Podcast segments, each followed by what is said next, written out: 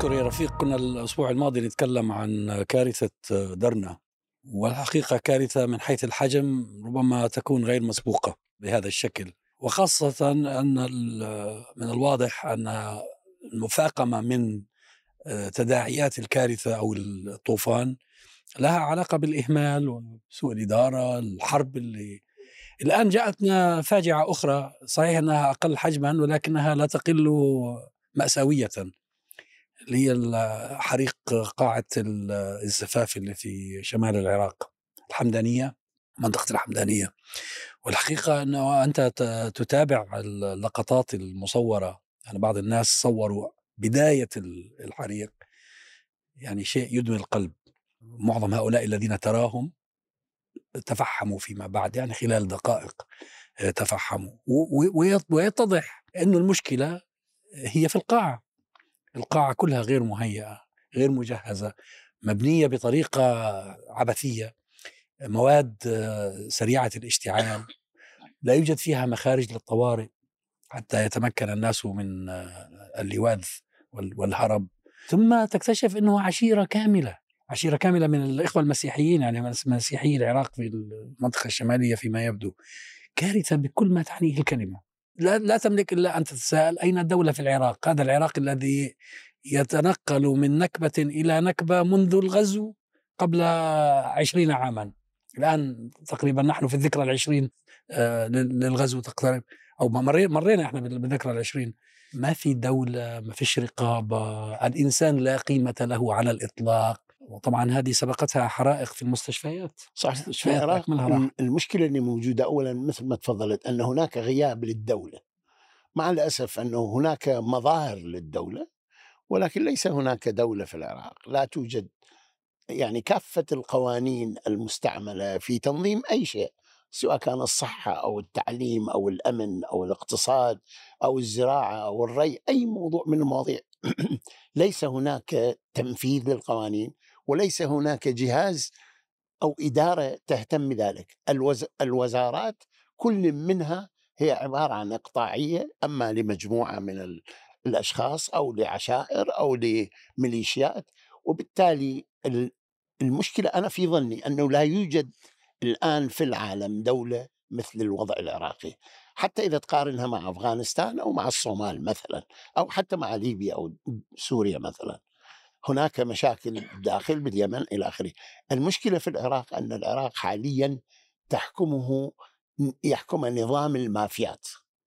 ليس هناك دور لأي جهة. القوات المسلحة لا تستطيع إيقاف الميليشيات من القيام بالأعمال. هذه القاعة اللي تحدثت بها. هذه القاعة أولا يعني في منطقة مسيحية يسكنها المسيحيين وقد اختفت عوائل بالكامل. آه مأساة يعني ذهب كل العائلة ذهبت فيها. آه الشيء الآخر أن ليس هناك أي استعدادات لأي طوارئ. يعني حينما يحصل حريق تحتاج أولا أن يخ... الناس يك... بإمكانهم أن يهربوا. هذه القاعة ليس فيها مخارج كافية. تتوقع أن أجهزة الإطفاء أن تصل في الوقت المناسب. الأسوأ من هذا أنه العملية التنظيمية لا يمكن استعمال المشاعل هذه بالطريقة اللي استعملت فيها في الداخل. القاعة مبنية من من النحاس فوق وتحتها خشب وتحت الخشب موضوع شيء قماش كما لو كان خيمة.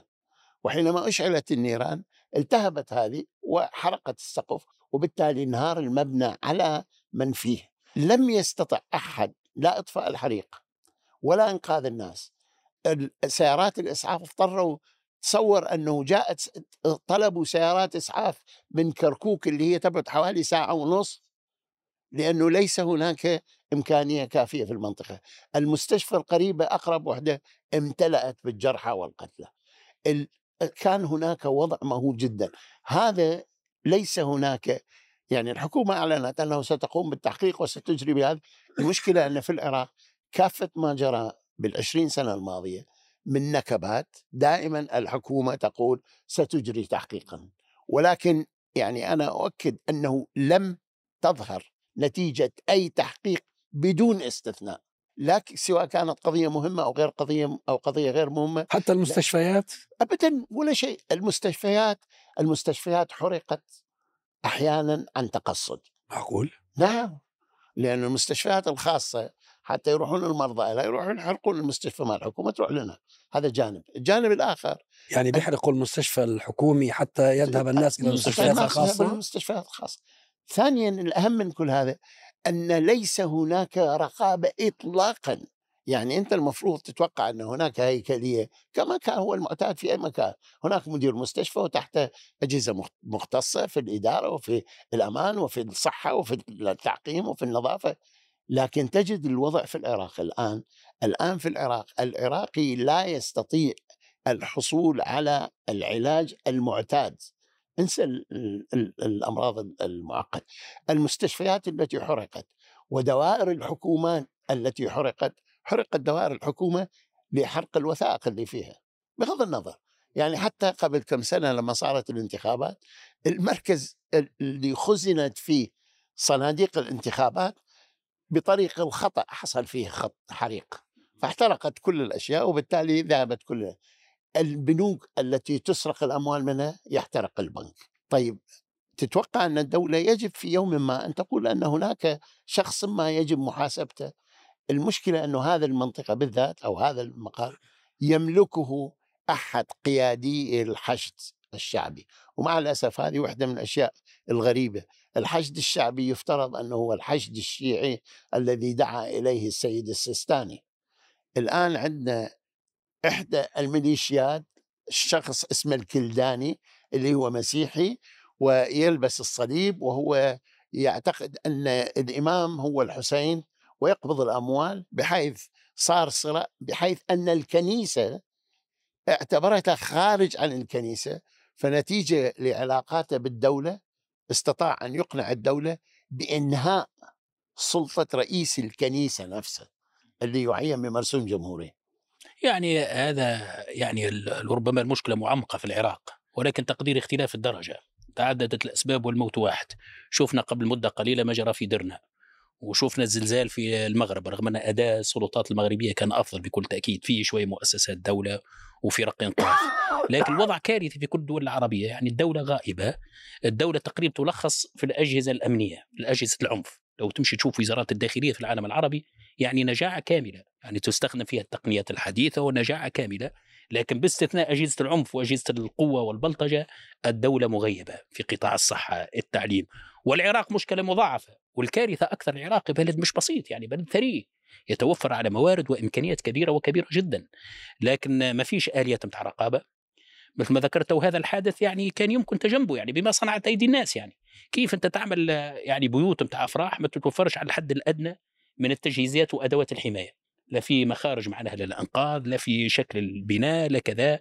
في درنا شفنا كيفاش السدود يعني لا تتوفر على المواصفات المطلوبه ومتنفسات السدود معناها غائبة ومغيبة. ليش؟ لأن الدولة منشغلة بشيء واحد منشغلة بالقمع وبالحروب وبالصراعات الداخلية. للأسف هذا وضع العراق الآن. يعني العراق في ظاهر الأمر فما ديمقراطية. ديمقراطية يسموها تشاركية ولا إيش ولا توافقية.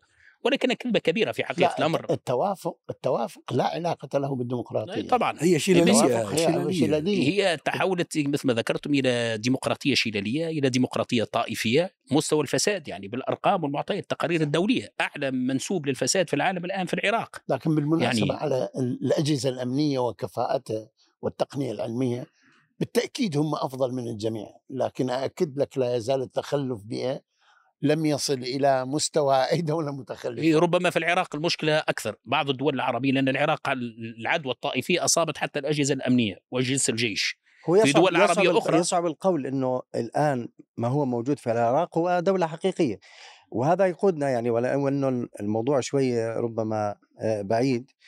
إلى إلى الاستنتاج الذي آه، يقال منذ منذ الاحتلال العراق وهو أن التدخل الخارجي لا يمكن أن يصنع دولة. لا يمكن أن يكون في آه، مصلحة أبناء البلد حتى لو كانوا في في خلاف آه، بينهم وبين الحاكم أو بينهم وبين أنفسهم. والدليل على ذلك إنه إحنا اليوم بعد 20 سنة الولايات المتحدة دمرت العراق وتسببت الحرب بقتل بعض الاحصاءات تقول نصف مليون عراقي بغض النظر عن طريقة قتلهم سواء عن طريق الأمريكيين أو عن طريق الحرب الطائفية أو أو الميليشيات أو ما شابه. والنتيجة أنه اليوم ما في دولة. الحد الأدنى هو آه، وجود بنية تحتية في دولة مثل العراق. هذه البنية التحتية غير موجودة. وبالمناسبة هذا ينطبق على كل المناطق. يعني حتى المناطق الجنوبية في العالم العربي طبعا. نعم نعم بس في العراق حتى مناطق الجنوب. هي مناطق, مناطق الجنوب اللي هي مناطق الشيعة اللي هم المفروض إنهم بيحكموا يعني. هم يحكموا ولكن لمصلحة بين قوسين النخبة فقط. أما الشعب العراقي اللي هو اللي في أغلبية المناطق الجنوبية وجزء من آه، بغداد جزء كبير من بغداد أغلبيته شيعية هم يعانون تماما مثلهم مثل المناطق الأخرى وربما أكثر. لا يوجد لليوم في 2023 لا يوجد كهرباء لا يوجد مياه.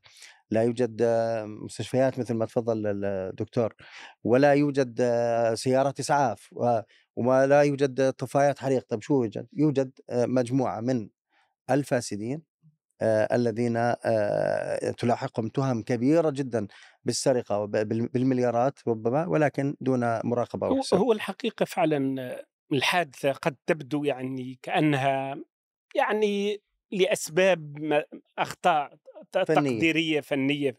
ولكن هي في نفس الوقت تعكس عنوان آخر من فشل الدولة في العراق.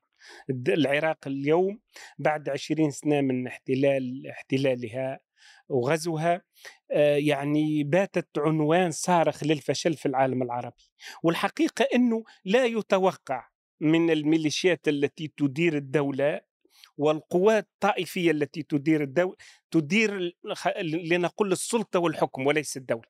لا, لا في تقديري لا ترغب في إقامة الدولة ولا ترغب في إقامة دولة آه، حقيقية لأن ذلك سيتناقض مع مصالحها يتناقض مع نفوذها يتناقض مع ارتباطاتها لأنه اليوم يعني وكما لاحظتم ليس فقط في الانتخابات الماضية حتى التي قبلها يعني حتى الذين يشكلون منظومة الحكم هم الذين لا يفوزون عادة في الانتخابات.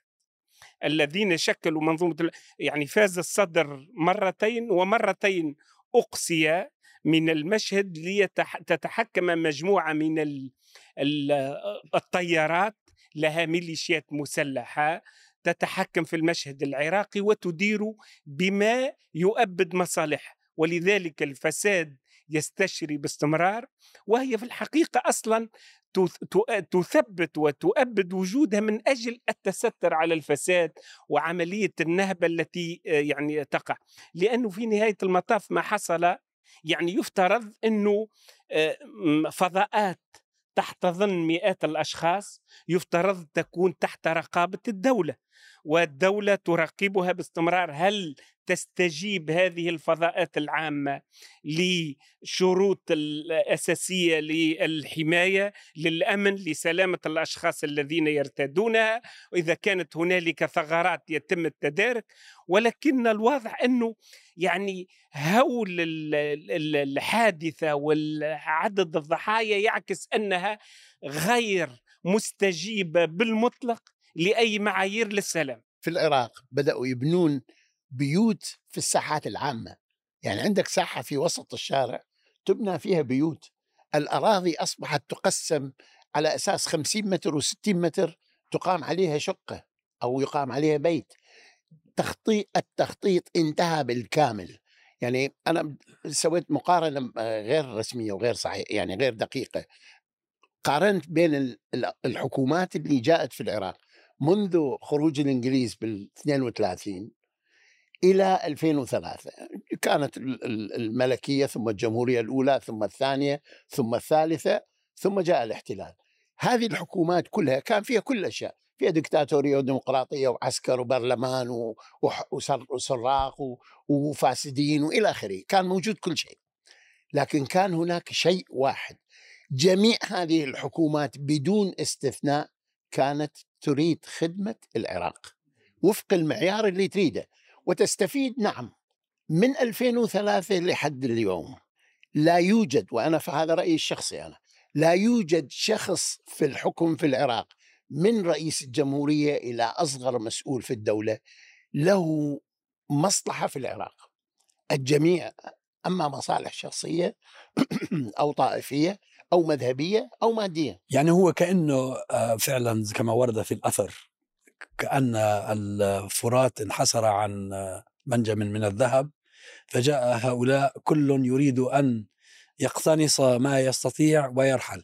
هو المشترك الحقيقة أو يعني جذر المشكلة كما أراه أن الإنسان في مثل هذه البلدان لا قيمة له لا كرامة له. آه، بالمناسبة بعثت لي أنت اليوم آه، مقال الجارديان افتتاحية الجارديان بتعلق على تقرير آه، أبو غريب. هيومن رايتس ووتش فيما يتعلق بأبو غريب. اللي حدث في أبو غريب شيء مريع مذهل. يعني لحد الآن أنت لما بتتصور بتتخيل الصور كأنك في كابوس.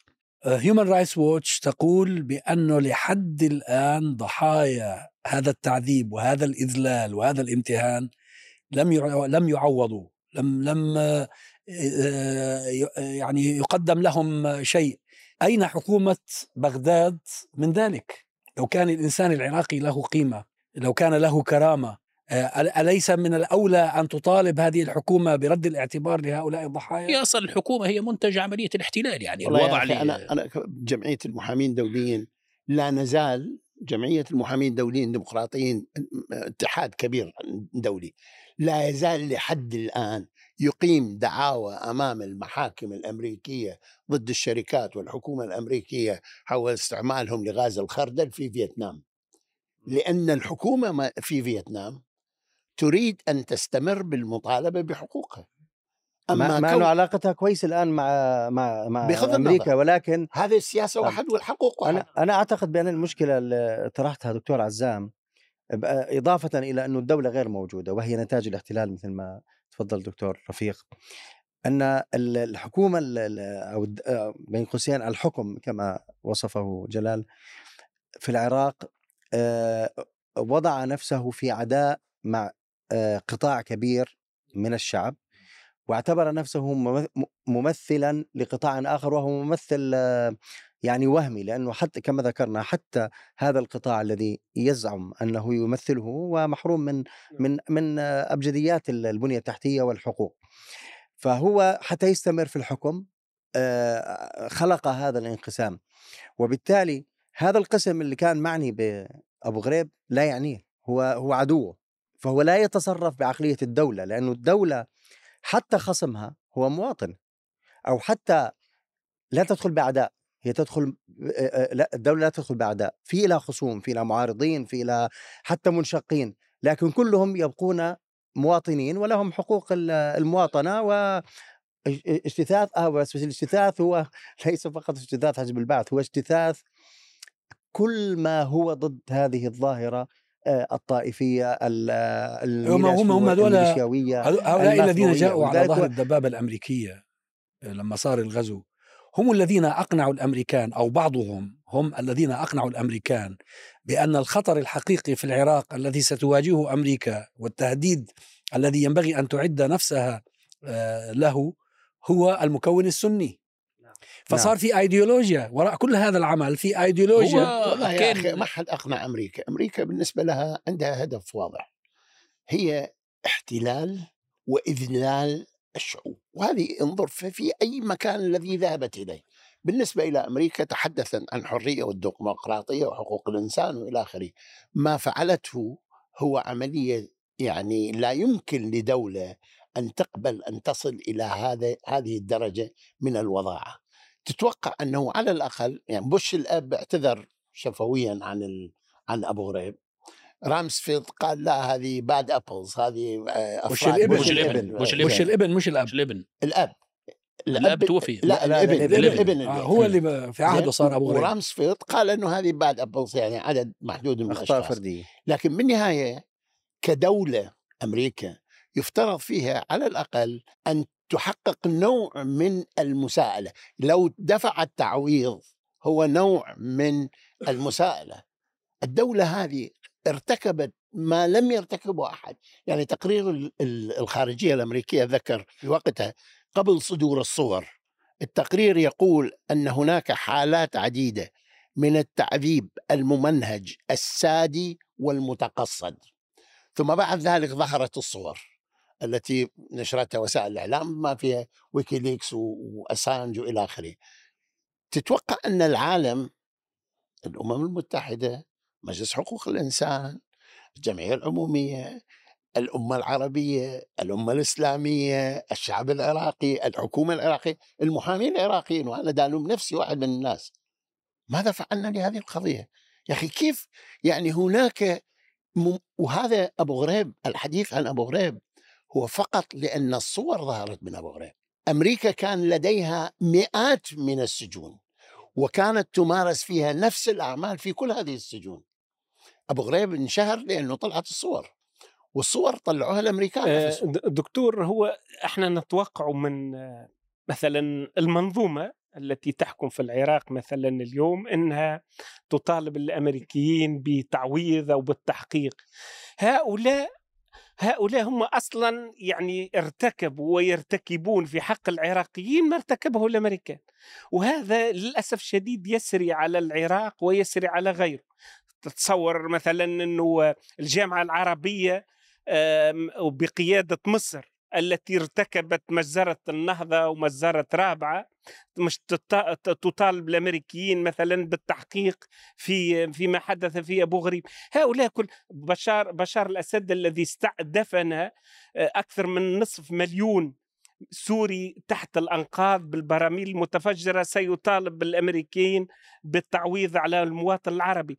هؤلاء أصلا هم تحت رحمة هذه المنظومة لأنهم في النهاية مجرمين صغار. صورة لمجرم كبير أحيانا يستعمل يستعمل هؤلاء جميعا أدوات لعملية اخضاع هذه المنطقة بالتعاطي مع يعني مجموعة من منظومات الحكم. في الحقيقة ترتقي إلى مستوى اجراميه حتى ليبيا ليبيا يعني الإدارة الأمريكية في فترة ما دعمت حفتر حتى يخضع آه، كما أخضع بنغازي بالحديد والنار حتى يخضع طرابلس. وصحيح أنه تراجعوا بعد ذلك ولكن هذه الحقيقة يعني للأسف الشديد ولذلك هذه المنظومة الدولية تمول عملية إبادة وإخضاع لهذه المنظومة ولذلك يا جلال هذه القضية تتعلق بآليات السيطرة. الولايات المتحدة الأمريكية عندها استراتيجية تتعلق بالمنطقة يسموها الشرق الأوسط كانت عندها رؤية عامة ما يسمى بالتغيير بالديمقراطية ديمقراطية العنف معناه التدخل العسكري على أساس أن البداية ستبدأ من العراق ثم تمتد إلى الدول العربية الأخرى وفي الفضاء الشرق الأوسط وفي ذلك الوقت بدأ الحديث على الشرق الأوسط الجديد أو الشرق الأوسط آه، الكبير. طبعا الطوائف تستغل وتستعمل الفرنسيين نابليون بونابرت يعني لما كان هو يحارب الكنيسة في فرنسا كان يستعمل في منطقة الشرق في لبنان وفي بلاد الشام يستعمل الكنائس. ولما راح على مصر سمى نفسه الشيخ بونابرت وطلب الفتاوى من مشايخ الأزهر. هذه كلها أدوات. لكن جوهر المشكل فين في العراق؟ أنت لما تأتي إلى دولة بحجم العراق وتحت عنوان التطهير من البعث de-Baathification هذا تفكك الجيش وتفكك مؤسسات الدولة هذا الأمر كله متوقع. هذا نتيجة يعني مسلم بها. لما العصب الحيوي للدولة اللي هو أجهزتها الأمنية والإدارة اللي كانت تحفظ الحد الأدنى من مقومات الانتماء الوطني المشترك في العراق. يعني هم يتحدثوا عن العراق الطائفي يعني إذا سلمنا العراق كانت فيه طائفية ولكن على الأقل يعني ما يسمى بحكم الأقلية السنية هذا ليروج لكن حافظت الحد الأدنى على وحدة العراق يعني كان في معنى الانتماء الوطني المشترك. حقيقة حزب البعث لم يكن مقتصرا على السنة. كان فيه من جميع صحيح. العناصر أصلا صحيح. حقيقة طبعا تجربة يمثلون نفس النسبة يعني في المحاكمة مع صدام حسين كان هناك ستة أشخاص في القفص مسيحيين لا كانوا كانوا أربعة منهم شيعة من الستة مش معنى مش معنى ذلك حكم البعث كان جيد كان حكم دكتاتوري. لا هو كان سيء ولكنه لم يكن طائفيا لم يكن طائفيا. الآن عندنا طائفية مضادة طائفية مضادة باسم المظلومية الشيعية وكذا. صار يعني استئثار بالدولة واستخدام معناها أدوات الدولة للفتك ببقية المكونات العراقية سواء بالمكون السني أو بالمكون ال... يعني وحتى بعض الأقليات صارت مستأسدة في العراق مع كل الاحترام مثلا الإخوة الأكراد. الآن هم يتحكموا في الدولة يعني عندهم رئاسة الدولة في نفس الوقت عندهم نزعة الانفصالية. مشكلة كبيرة يعني العراق الآن يعني الخطر الأكبر مكونات الدولة تفتقد. يعني دولة باتجاه التفكيك. لما يصير الأسف. المعطى الطائفي أو المعطى العرقي هو المحدد في الانتماء الوطني والمحدد في اشتغال الدولة طبيعي جدا أن تفكك. ومع الأسف أكثر من هذا أن الوضع الجغرافي الجغرافيا الآن العراق في مرحلة الجفاف. الآن بعد خمس سنوات ستجف الأنهار. وبالتالي العراق سيتحول إلى صحراء لأن إيران قطعت 100% من المياه التي تصل إلى العراق وتركيا قطعت حوالي 90% من المياه الواردة للعراق. وبالتالي كمية التصحر اللي في العراق الآن الآن في العراق ليس لديهم ماء للشرب. رئيس الجمهورية هو مهندس ري ما يتحدث مع الأتراك حول المياه. يتحدث على مع الأتراك حول حزب ال PKK الكردي. يتحدث مع الأتراك حول زيادة صادرات النفط عن طريق كردستان أو استيرادات من هذه مصالح فئوية. اي يعني وبعدين بالنسبة إلى يعني مقارنة ما جرى في العراق إذا تقارن ما قام به الأمريكان في العراق مع ما فعلوا في ألمانيا النازية ومع اليابان تجد أن ما فعلوا في العراق كان تفتيت لكل معالم الدولة.